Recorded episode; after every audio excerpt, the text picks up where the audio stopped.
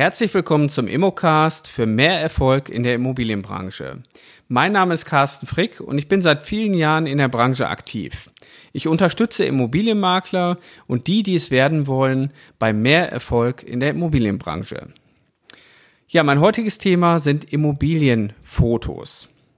Schlechte Fotos von Immobilien bringen einen Makler auf die Abwärtsspirale.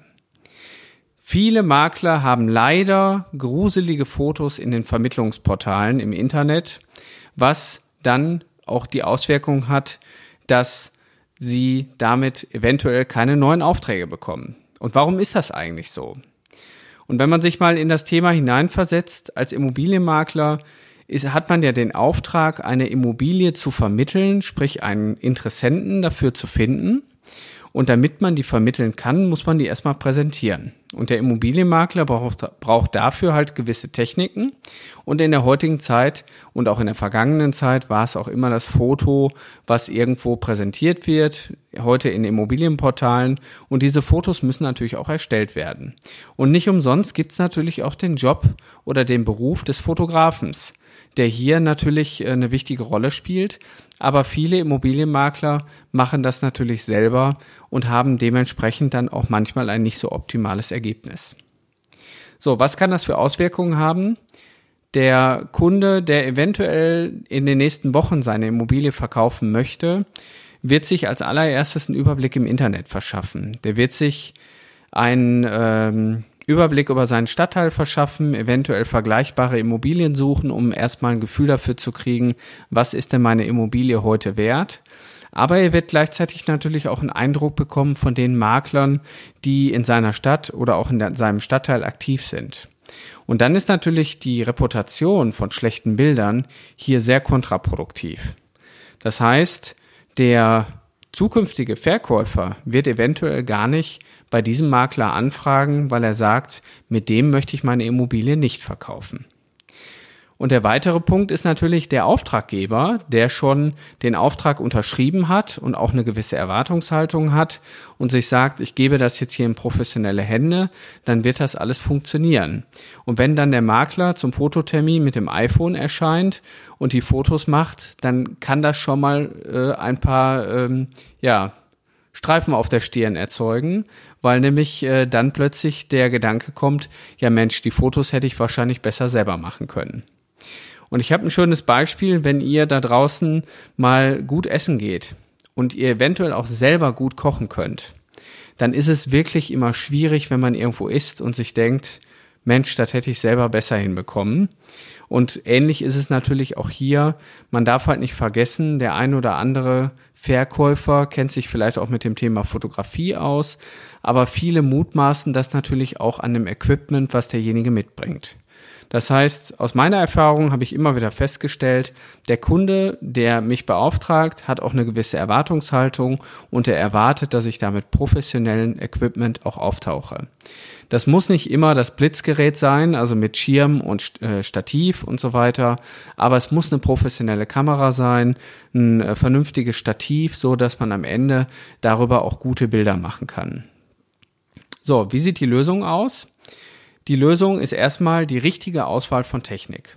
Da ist auch wieder mein, meine Erfahrung aus vielen Seminaren. Äh, viele Makler verfügen über gute Technik, wissen aber nicht, wie sie die bedienen, weil sie sich sagen, ich habe jetzt die teuerste Kamera am Markt gekauft und die muss doch jetzt alles können und haben sich nicht mit dem, mit dem Handwerk Fotografie beschäftigt. Deswegen ist hier natürlich auch das Training mit der Kamera entscheidend, weil, wie mein alter Fotografenfreund immer so schön sagt, die Bilder können immer nur so gut werden, wie derjenige, der hinter der Kamera steht. Also ein Profi würde auch mit einer mittelmäßigen Kamera professionelle Bilder hinkriegen, obwohl jemand, der eine High-End-Kamera hat, dass, äh, der aber mittelmäßig fotografieren kann, wahrscheinlich nicht das gleiche Ergebnis hinkriegt. Und ein weiterer Punkt ist natürlich der Umgang mit den Kunden. Das heißt, hier muss geschaut werden, wie bereite ich denn den Kunden psychologisch und auch emotional auf diesen Termin vor. Das heißt, es gibt ja gewisse Vorbereitungsthemen, damit die Fotos auch perfekt werden, weil das Foto kann nur so gut werden, wie auch die Situation, die vor der Linse dargestellt ist. Und wenn natürlich nicht aufgeräumt ist oder alles durcheinander ist, dann kann man auch keine guten Fotos machen. Das heißt, man ist hier auch ein Stück weit auf die Mithilfe des Eigentümers ähm, ja, äh, angewiesen, dass an dem Tage des äh, Fotos, der Fotoerstellung natürlich der optimale Zustand auch in der Immobilie da ist. Und das kann man natürlich nicht erst in dem Moment erzeugen, wenn es eventuell schon zu spät ist, weil man hat ja auch nur ein gewisses Zeitfenster, um die Fotos zu erstellen.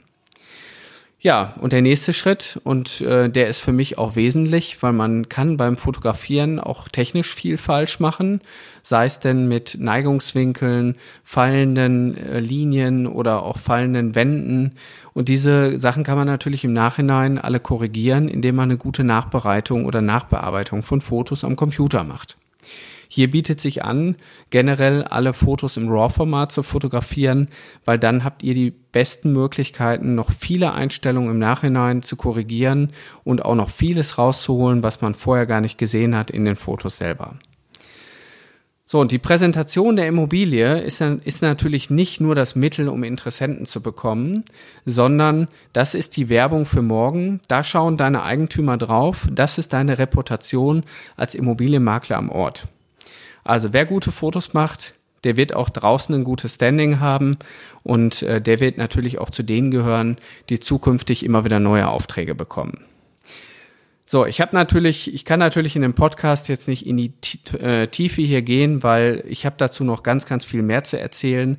Wenn du natürlich dazu mehr erfahren möchtest, dann erfährst du mehr in meiner Immobilienmakler-Ausbildung, welche am 1.9 also am 1. September diesen Jahres wieder startet. Es gibt viele Möglichkeiten. Man muss aber immer wieder individuell auf den Einzelnen schauen, um die optimale Lösung für jeden herauszuarbeiten. Die Ausbildung geht drei Monate und eignet sich ideal für Makler und für Neueinsteiger, die in die Immobilie reinkommen möchten und dort einsteigen möchten. Wenn du also Interesse hast, mehr zu erfahren, dann geh doch jetzt auf unsere Internetseite mein-makler.com slash Ausbildung. Dort kannst du das Kontaktformular ausfüllen und wir schauen, ob du zu uns passt. Ja, du hast richtig gehört. Wir bilden halt nicht jeden aus, weil unsere Techniken und unser Wissen, was wir letztendlich weitergeben, möchten wir nur an ernsthaft interessierte und seriöse Immobilienmakler weitergeben, die auch ein gutes, fundiertes Wissen oder Business aufbauen möchten. Aktuell haben wir jetzt noch drei Plätze frei für den nächsten Ausbildungsstart am 1.9. und melde dich einfach an unter mein-makler.com slash Ausbildung und dann werden wir gemeinschaftlich ein Gespräch führen. Mehr Erfolg in der Immobilienbranche. Viele Grüße aus Essen, dein Carsten Frick.